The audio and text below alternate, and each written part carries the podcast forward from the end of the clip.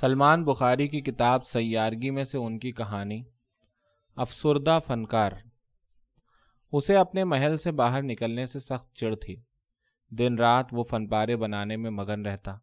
نہ اسے نیند آتی تھی، نہ اونگ۔ وہ ہر پل، ہر سائز کے چھوٹے بڑے گول مٹول مٹی کے ڈھیلے بیلنے میں مگن رہتا۔ ان کو گول بنا کر وہ ان پر کبھی اپنے من پسند رنگ ڈالتا اور کبھی بالکل روکھے اور ویران گول ڈھیلے بنا کر اپنے ارد گرد بکھیر دیتا۔ وہ اپنے ان فن پاروں کو دن رات تنہا اکیلا تکا کرتا اور پھر ایک نیا ڈھیلا لے کر گول گول بیلنا شروع کر دیتا۔ اس کا نہ کوئی دوست تھا، نہ ہی کوئی جاننے والا، نہ ماں باپ، بیوی، بچے، جنہیں وہ یہ فن پارے دکھاتا اور ان سے رائے مانگتا کہ وہ کیسے ہیں۔ البتہ اس کے محل میں کچھ نوکر چاکر ضرور تھے، مگر وہ تقریباً سبھی عقل سلیم سے فارغ لوگ تھے۔ ان نوکروں میں سے کسی کو بھی اس کے شوق سے کوئی دلچسپی نہ تھی۔ مگر کبھی کبھار وہ جانتے بوجھتے ہوئے بھی کہ اس کے سب نوکر چا کر اس کے فن پاروں کو نہیں سمجھ سکتے۔ وہ ان سب کو اکٹھا کرتا اور ان سے پوچھتا کہ اسے بتائیں کہ انہیں یہ سب گول دائرے جیسے آرٹ کے نمونے کیسے لگتے ہیں۔ مگر وہ سب بالکل گونگے اور بہرے بن جاتے اور اسے کچھ بھی مشورہ اور تعریف نہ دے پاتے تھے۔ کچھ دن سے وہ بالکل خاموش اور تنہا رہنے لگا تھا۔ اپنے کمرے سے نہ باہر نکلتا اور نہ ہی اپنے کسی بھی ملازم سے بات کرتا۔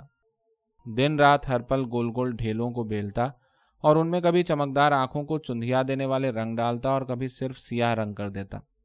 اس کے ہاتھ برسوں سے اس طرح کے فن پارے بنا بنا کر تھک کر شل ہو چکے تھے۔ اس کی آنکھیں ہمیشہ جاگنے سے ویران ہو چکی تھیں۔ اپنے ارد گرد ملتے جلتے گول فن پاروں کو دیکھ دیکھ کر وہ اب بے حد اداس رہنے لگا تھا۔ کبھی کبھی اسے لگتا جیسے یہ سب فن پارے ایک ہی جیسے ہیں۔ اور اسے افسوس ہوتا کہ اس نے اپنا اتنا وقت ایک ہی جیسے ایسے فن پاروں میں کیوں گوا دیا، جنہیں اس کے سوا نہ ہی کوئی دیکھ سکتا ہے، نہ سمجھ سکتا ہے۔ وہ جھنجھلاہٹ کا شکار رہنے لگا۔ اس کا غصہ اور اضطراب دن بدن بڑھنے لگا تھا۔ ایک دن غصے میں اس نے اپنے فن پاروں کو آگ لگا دی اور کچھ کو ایک دوسرے سے ٹکرا کر ریزا ریزا کر دیا۔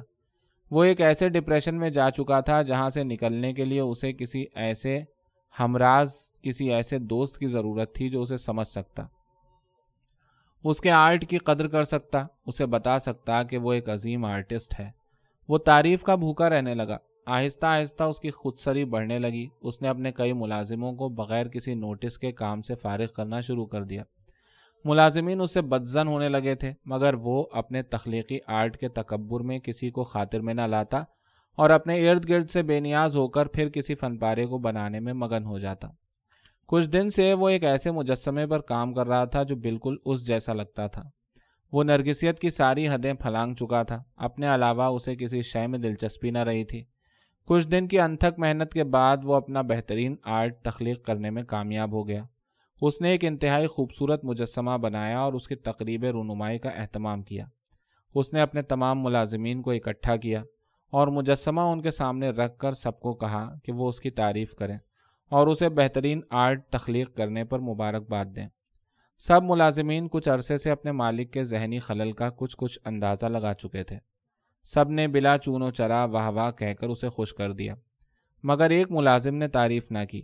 اس کی اس خاموشی اور بے رخی پر اسے فوراً نوکری سے برخاست کر دیا گیا۔ کچھ دن وہ اپنے نئے مجسمے کو دیکھ دیکھ کر خوش ہوتا رہا۔ وہ اکیلا اس سے باتیں کرتا رہتا، مگر کچھ ہی دن بعد اس کا جی اس مجسمے سے بھر گیا۔ اسے مجسمے کی آنکھیں ہر وقت اپنی جانب گھورتی دکھائی دینے لگیں۔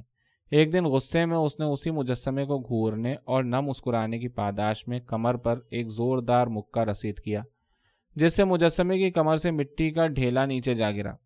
اس نے اس بدتمیز مجسمے کو اٹھوا کر اپنے پائیں باغ میں کھڑا کر دیا۔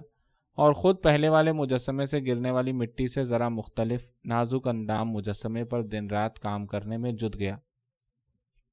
چند روز میں ہی اس کا دوسرا شاندار مجسمہ تیار ہو گیا۔ وہ خوشی سے پھولا نہیں سما رہا تھا۔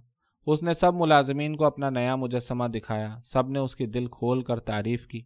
وہ تعریف سے بہت خوش ہوا اور اس خوشی میں پرانے مجسمے کو بھی پھر اندر لے آیا۔ اور دونوں کو اکٹھا اپنے سامنے کھڑا کر دیا اور انہیں غور سے دیکھنے لگا۔ اچانک اسے لگا کہ دونوں مجسمے کنکھیوں سے ایک دوسرے کو دیکھ رہے ہیں۔ اسے اپنے بالکل سامنے ان دونوں کی یہ آنکھوں ہی آنکھوں میں گفتگو بہت بری لگی۔ اس توہین پر اس نے فوراً دونوں مجسموں کو غصے سے اپنے محل کے باہر پھینکوا دیا۔ اس کا غصہ اب بھی ٹھنڈا نہیں ہو رہا تھا۔ اس نے تیش میں آ کر اپنے سارے گول آرٹ کے نمونے محل سے باہر پھینکوا ڈالے۔ کچھ دن وہ اکیلا روتا بلکتا سخت جھنجھلاہٹ اور انگزائٹی کا شکار رہا۔ اور عجیب و غریب اشکال کے چوپائے مجسمے بناتا رہا۔ کبھی لمبوتری شکل کی ادھوری اشکال بناتا رہا اور کبھی کچھ، مگر اسے کسی کل چین نہ آتا تھا۔ اس نے اپنے ملازم کو بلایا اور اسے حکم دیا کہ وہ اس کا دل بہلانے کے لیے کوئی شعر و شاعری سنائے۔ اس کے ملازم نے ایک درد بھرے گیت کا آغاز کیا۔ ایک تنہا چھپا ہوا فنکار رات دن واہموں میں رہتا تھا۔ چین اس کو کسی بھی کل نہ تھا۔ نیند آتی تھی، اس کو نہ ہی اونگ۔ رات دن اپنے دونوں ہاتھوں سے وہ ستاروں کو خلق کرتا تھا۔ رنگ ان میں اچھوتے بھرتا تھا، دیکھ کر خود ہی واہ کرتا تھا۔ ایک دن اس نے اپنے ایک ستارے میں خوبرو اور حسین پارے میں ایک ایسے جہاں کو خلق کیا جس میں اس نے تمام رنگوں کو ایسا گوندھا کہ کچھ اچھوتے رنگ اس کی آنکھوں کے سامنے آئے۔ دیکھ کر وہ بہت ہوا حیرا ایسے رنگوں کو اس سے پہلے کبھی اس نے دیکھا نہ تھا کبھی بھی یہاں۔ خاموش، وہ زور سے چیخا، بند کرو یہ بے سرا فضول گیت۔ ملازم فوراً باہر نکل گیا۔ کچھ دن بعد وہ اپنے محل کی بالکنی سے نیچے گرے ہوئے اپنے فن پاروں کو دیکھ رہا تھا۔ وہ سب ارد گرد بکھرتے ہوئے ادھر ادھر لڑک رہے تھے۔ ان میں سے ایک نیلے گول فن پارے پر وہ دونوں مجسمے ٹیک لگائے کھڑے تھے۔